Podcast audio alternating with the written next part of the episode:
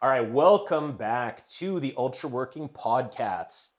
We wanted to follow up with one specific aspect of being in sync that can help a lot scoping to time versus scoping to quality. Scope to time versus scope to quality is a critical piece. A lot of people don't even know this exists. And I'm feeling really good that it's a Chris Natterer, Sebastian Marshall show. So, Chris, I'm excited to explore scoping to time versus scoping to quality with you.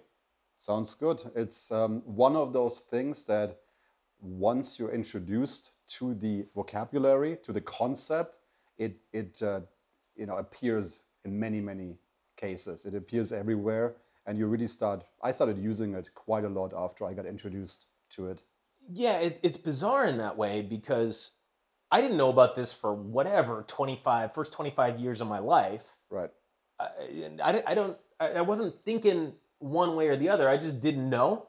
Yep. and then now i'm like okay we scoping this to time we scoping this to quality. Totally. I mean there's many many situations when you've naturally in the past probably scoped to time. You just didn't know that it was a concept and you could have called it that. But it's really, really good to know in advance where you stand and you do it like correctly instead of haphazardly without it actually being explicitly stated doing it. All right, so simplest scope to time example, right? That, that probably everybody's had. Your college term paper is due on exactly. X date. You're going to hand it in on that date or fail. It's you're not going to wait until it's a masterpiece. You're handing it in. Yeah. And it's also one of those things where it doesn't really help you if like three quarters of it are amazing if the last thing is completely missing. That's right. So you need to have a you need to have like all of it done at least to a certain standard.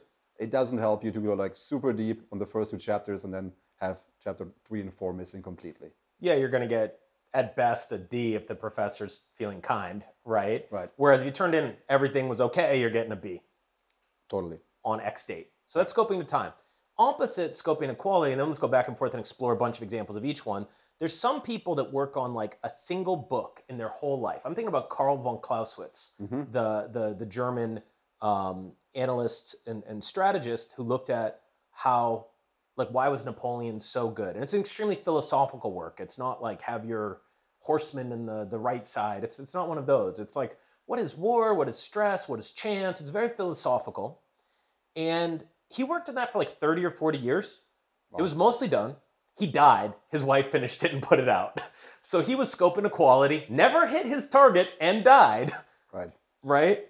So that's like a scope to quality uh, at it's actually a very illustrative case. Yeah. He literally died before he could get it out. Yeah, I mean that's uh, you know where you set the quality bar is somewhere a decision to make within that. Am I scoping to quality? Yes. To what level of quality am I scoping? Is is a question in there hidden that you need to answer at some point. Yeah, for sure. And it's sad for Clausewitz that he never got to see his his work get published. It's now read in all the military academies on war by Clausewitz. Beautiful philosophical work, even if you're not in a, uh, anything military related. It's it's very interesting, right? But you know, the flip side of this is there are in entertainment, right? There are companies that will put out a new sports game, NBA mm-hmm. 2K18, NBA 2K19, NBA 2K20. They're not going to say, "Hey, we didn't make the game fun enough this year. We're going to take another six months. No, at the start of the basketball season, the new game will be out. Then on the other side of the spectrum, there's companies like Blizzard, right? They will not put out a game unless it is supremely fun and perfectly polished. Warcraft 3, World of Warcraft, StarCraft, StarCraft 2, and, right. and, and so on. They just won't put it out unless yeah. it's really, really good. My favorite of that, and I think Pixar is the same way, my favorite example of that is Blizzard made a first person shooter based on StarCraft. StarCraft's a Space Marines fighting Space Marines game. And they made a first person shooter based on it using the intellectual property. It's a popular franchise. You'd be a Space Marine, I guess, mm-hmm. shooting. We don't know because the game never came out. They made the whole game, basically. It was like they were in the final. And they're like, this isn't fun enough. This doesn't live up to our standards. It would have sold millions of copies like on day one yeah. because they've got such a great reputation. Probably. And they killed the whole project and like it never saw the light of day because like this just isn't a good game. This is just a very derivative first person shooter. It's not unique. It's not polished. It's not the perfection of its genre, nor is it innovative. and they just killed it. They were unable to hit the quality bar and decided not to put it out. That's uh, laudable. Um, doesn't happen doesn't happen too often, I would say. But um, yeah, the they clearly were scoping to quality. There's obviously um, you know many things to, to, consider when you're when you're doing that, in terms of um, yeah you can you can take too much on potentially if you do it that way, and, and maybe they would have they would have made some. Um, and I think there was even uh, um, John Carmack speaks about this when designing Quake 3, um, in that they took a long time to ship it. Um, they were scoping for quality, and they put themselves in a little bit of a hell hole by doing that. And, and looking back, he says he probably would have changed the decision to go for scoping for a certain release date and then shipping everything that's possible by then and then, then maybe making some, some changes to the, to the game after the fact. Yeah, so if you can scope to quality, you hit a quality bar that you can hit that's exceptional, and you hit it, that's how you become a, a lion in the field. You're the you're the director, maybe Scorsese in movies that just makes a movie beautiful and, and, and you just you just won't stop until it's perfect or whatever, right? And there's there's directors like that. Um, you can also get yourself in trouble. So in a in video games, it's a little bit slowing down now, but you know, from the 1980s through to at least five six years ago, games just got better every cycle. So people that right. scope to this impossible standard. Yeah. There's this game. There's an original game called Duke Nukem, and it was like an irreverent mm-hmm. shooter. I actually didn't play a lot of it. It, mm-hmm. just wasn't a game that I ever got around to playing.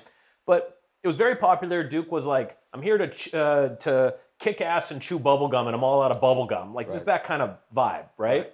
It was super popular. It was kind of iconic in its era, and they started to create a sequel called Duke Nukem Forever, mm-hmm. and they're gonna make it perfect. And they would be three or four years in, and mm-hmm. then a mm-hmm. new game engine would come out, so it looked dated and yep. garbage. Yep. So they would start working on Duke Nukem Forever again. Right and then they would spend we're gonna make it perfect so they would spend four years on it yep. and then it would look like garbage because right?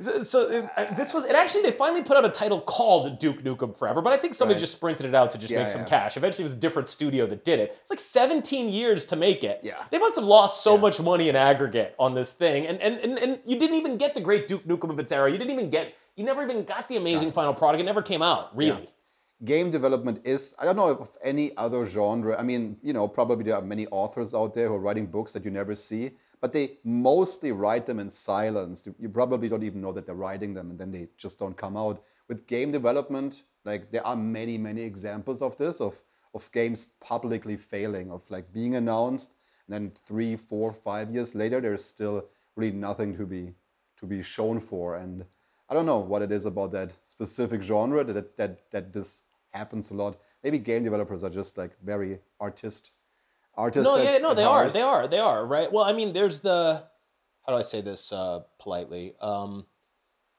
there's the Zynga style of game developers that do things in the Zynga style that are um, very numerically oriented and analytical about it. There we go. That was elegant.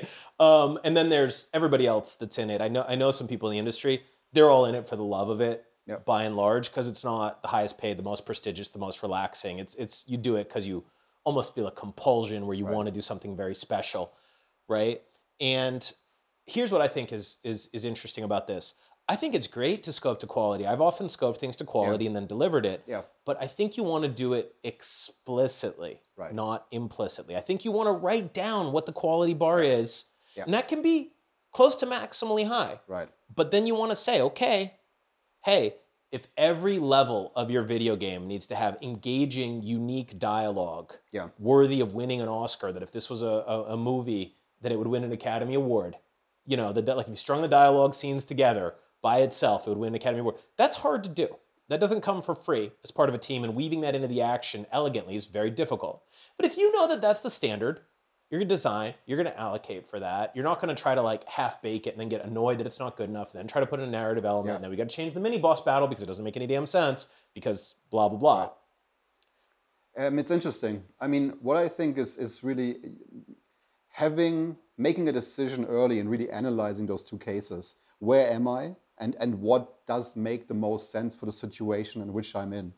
So, for example, I really think that if you make a decision explicitly, okay, for example, um, let's say you take a project, maybe even something as like getting stronger in the gym, um, and you set a specific target in the future, a specific date.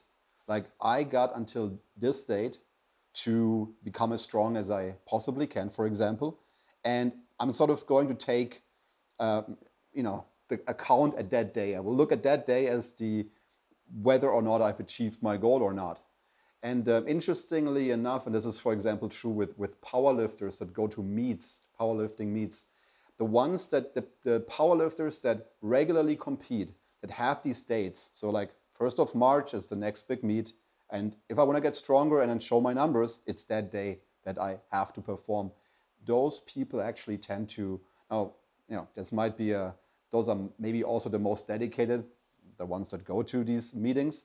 But generally, I think that these the, the folks in the group would would uh, would say, hey, because I have this specific date, this forces me to really push and align everything and, and get get get really serious about becoming strong until this date. Versus someone who's like, yeah, I'm just going to train. It doesn't really matter like when or how I'm getting stronger. They will actually not progress as quickly. Yes, that's interesting. So sometimes scoping to time gets you higher quality than Right. scoping to quality. That's that's a mind-blowing thing. You can say you're going to quality Yep. and wind up with worse quality than if you're going to time. I will do everything I can to get this poem excellent by Friday, and then I'm done with it. And I'm going to publish this poem or send it to whoever or whatever. Well, if you're going to give yourself forever and you're going to wait until the poem is beautiful, Mm. right? Then you might not work on it at all this week. Whereas, like, if, if you're done with it on Friday, no matter what, Right. then you might take it really seriously. I'm going to work on this before, as I have breakfast. I'm going to work on this at lunch. And I'm going to look at it once in the evening because I, I love this thing and I want to make it as good as I can Yeah. in the next five days. Yeah. So scoping to time sometimes gets you quality. Likewise, you know, someone that's like, you know, hey, someday I want to hit 2x body weight or 3x body weight on this lift. Ah, I got all the time in the world. Whereas the person that's like, I'm competing on this date, I think this is a realistic plan, a realistic progression, Yep. sometimes gets there faster. Right. I mean, yeah, certainly we can think of projects where we want whoever is doing that project to to scope to quality. I don't know, let's say, you know, work on a new nuclear power plant design. Like we mhm. want those people to not be under time pressure. Correct. Whatever you've done is whenever it's done and it meets the, the security and safety standards and we know it's working. Um, but in general, like the world is, you know, time is a thing that just exists and it moves forward and it it it uh, influences a lot of our decisions in life in general. So uh, I think it's it's you know it, the time component will show up in in how we design and, and, and set up a lot of our projects uh, regularly. Yeah, for sure. And the other thing that uh, um, uh, I think is very much the case, right? Now, again, if you're going into a field like nuclear power plant, you're doing eye surgery, brain surgery, in those professions, they're the, they're going to civil engineering, you're building bridges. They're go, your instructors, your the people that license you. These tend to be licensed, regulated fields. You're going to find out what's up pretty quickly. You know what I mean?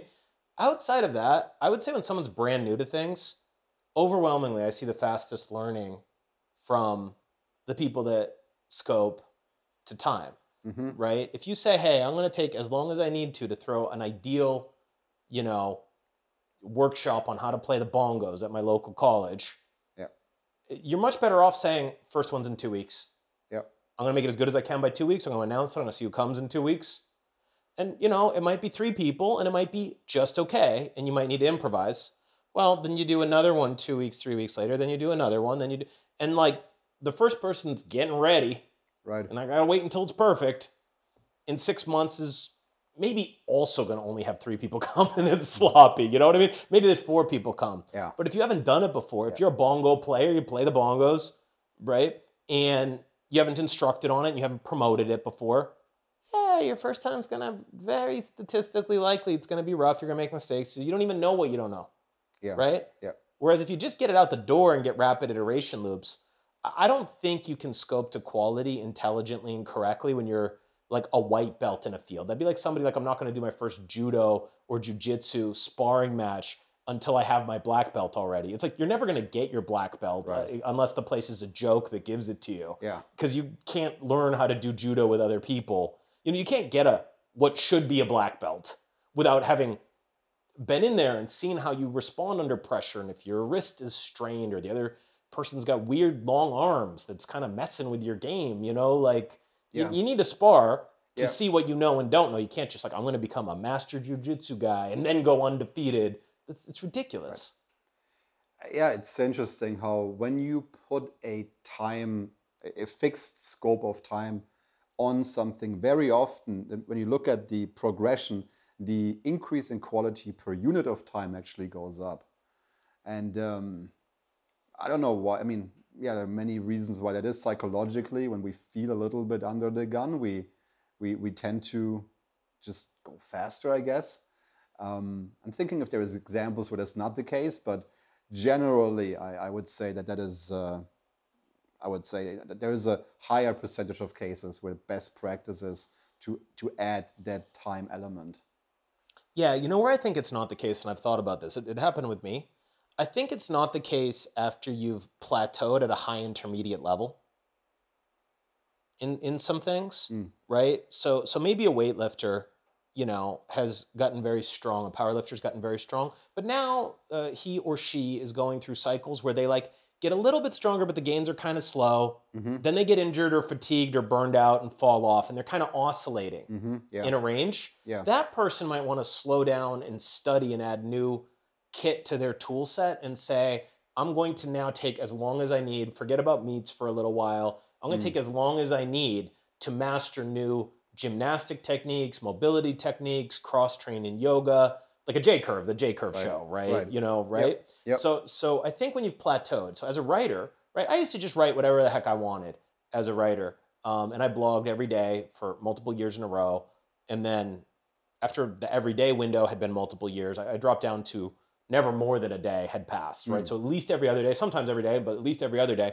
And I'm like, yeah, I'm I'm the low hanging fruit in terms of style and composition and, and skill and, and insight for the reader and, and, and depth.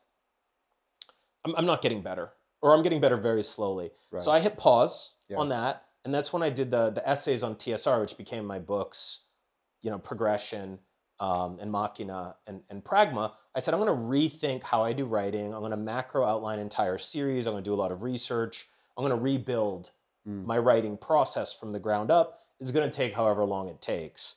I did that. I invested a ton of time into it. I did the first six, eight, something like that. I had a backlog. I forget the number of issues before I came out with one. And I Mm. said I would come out with one a week, and they'd be some thousands of words every essay, really thorough and comprehensive. And just right away, like the first one I polished so much, upstream effects. Mm. Upstream effects number one was about how a lot of times what's happening in the moment to you was predetermined way long ago by you. So you, so you wind up, you know, downstream of something. You don't have a lot of causal agency. You did, but then once you get to the moment, you you know you're kind of sometimes don't have as much. Very interesting concept that I really enjoyed exploring. I talked about you know the the, the Soviet Finland Yeah. Winter War. I don't know. I'm Yeah. thinking about that a lot lately. I don't know why. So that for me was like I'm scoping equality. I had no date when I wanted to get it out by. It was when I had six in the backlog that I was very happy with in a process that I was, and it was like months. Yeah. I wasn't doing it full time. I had my, my my consulting work and whatever going on at the time. This is pre pre ultra working, and um, that was really good for me. I broke through the plateau, but I was high intermediate. The reps early were way better. The scope. I'm going to put out something every single day. Mm-hmm. Do you know what I mean? Early Yeah. was a scope to time. Something will come out each day. I'm not even specifying quality level. I'll obviously do as good as I can, but every single day something's coming out. That's what I did for years. Right. Then I switched to scope to quality once I hit a high intermediate plateau. That's interesting. Yeah, I'm, I'm thinking how to generalize the thought that you just had. And I would say, yeah, intuitively there is there are there are areas where being put under pressure actually doesn't really help you to produce better results.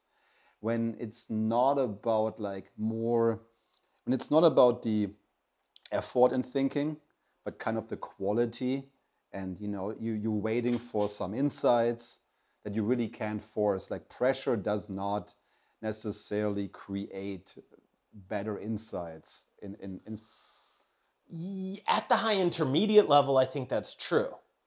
maybe among beginners because I don't want you know, man, it's it's very difficult when we podcast, right? Yeah. As a digression, I was thinking about this, right? One of our shows that we made already had 800 people listen to it, and we were on for like an hour. I'm like, man, we spent whatever, however many hours prepping, then we recorded it, and, and then you cut that one. We're, we're, we're starting to get a producer to work with. But man, people spend 800 hours of what we said. Do you know what I mean? And those are 800 different people. It'll be more because it'll grow Yeah. over time. And I'm like, wow, uh, I don't want the the young guy or girl to get led astray here. And like, I need to have a good idea first because like they're gonna Yeah. right. So it's kind of like we got to balance, right? Some some people be in their their 30s trying to break through a plateau, and other people Yeah. are getting started. We don't Yeah. want them to overthink because necessity is also the mother of all invention. That's why I mean I, think I, I I hope I preface it with some cases, some elements, some some cases. Totally. Uh, I think you know if you graph it out, I think uh, overthinking is a way bigger problem, or like Yeah. going too slow happens more often than going too fast, um, in general. So yeah, um, but but sometimes, uh, and you know you should analyze if you're in that category just putting more pressure on you will not lead to results. And, and in, in many, many other cases, you actually need some pressure and you will get better and faster results that way. So, You know, here's a here's a funny example. I've never talked about this one in public because uh, it was it was the opposite of like a heroic story. It's gonna sound like a cool heroic story. Like kids, don't try this at home. Like this is bad. You know, um, back in my nonprofit days, this is ages ago now. Um, you know, we ran the Gotta Be Good tour, and this was like really really cool. Like people said these are like the best events they ever came to. Like we were like, hey. Uh, this was before. This is right when college administrators were realizing, hey, the new economy, more entrepreneurial, build your networks, non-traditional credentials, do projects, put your portfolio online. Like all that stuff was kind of coming online around the same time. This is maybe like 2015 plus or minus uh, a couple years, right? So so it was like that's not that long ago, but was ages of thinking ago. Do you know what I mean? A lot has Mhm, changed, mhm. right? Um, so we ran the Gotta Be Good tour, which had two. It's kind of like a double meaning. Got to be good. Like you got to be good in today's world to get what you want, but it's also like, hey, we were 100% volunteer nonprofit. It was cool, and this is how we met volunteers and made relationships with universities.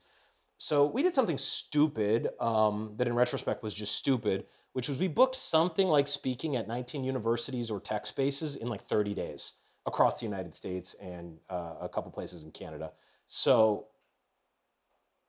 don't do that the first time you do so like i mean like night drives and sleeping in Mm. cars and stress and like Mm. i mean by the end of it we were like a, a motley crew. We started in vancouver and then went down to seattle and then so on. Pretty early in the thing san francisco had a ton of signups. We had like 250 300 350 something like that. And like for whatever reason san francisco is a place that venues fall through later we Mm. got to connect with some some great people at ucsf and at stanford and, and, and some different places. The first year the first year san francisco did not come through with a venue. Do you know what i mean? And like so it's the day before we got like 300 people. And like our map of 19 cities or whatever like whatever 14 of them were already locked down we're tight Right, you know but like it's tomorrow. Right. I'm calling every freaking space. I got everybody on our volunteer team is calling every freaking space in San Francisco. Like we're like, what's the fallback? Like the park and bullhorns? Like we're like, it's getting ugly. And you know, eventually we wound up connecting with it. We just got really lucky because it's such a beautiful space. I don't- don't try to hit them up. They're super busy and they're very expensive. We just got super lucky the way it worked out. But this wonderful place called Broadway Studios, I connected with the owner, and and and she was very happy um, to have us in there. We get, ran a great event and exposed a lot of people to Broadway Studios, and people had a great time. It was a wonderful event. Some wonderful people spoke there, and it was just really a great event. But like the day before, we didn't have Right. it. Do you know what I mean? It was like 11 a.m. We're like frantically calling everyone, like worried, and like it came through at like three o'clock in the afternoon. We're like, hey, here's the venue, everyone. In case you missed it, reminder, it's here. I'm in case you missed it, like just announced it, right? Um, so that was a big challenge, but that's what scoping to time does. Yeah. You know, if you say you're going to have the Yeah. first meeting of the university finance club or the university jiu-jitsu club, you just say it's going to be on Friday. And like you might be, if it's the university jiu-jitsu club, you might be fighting in the park.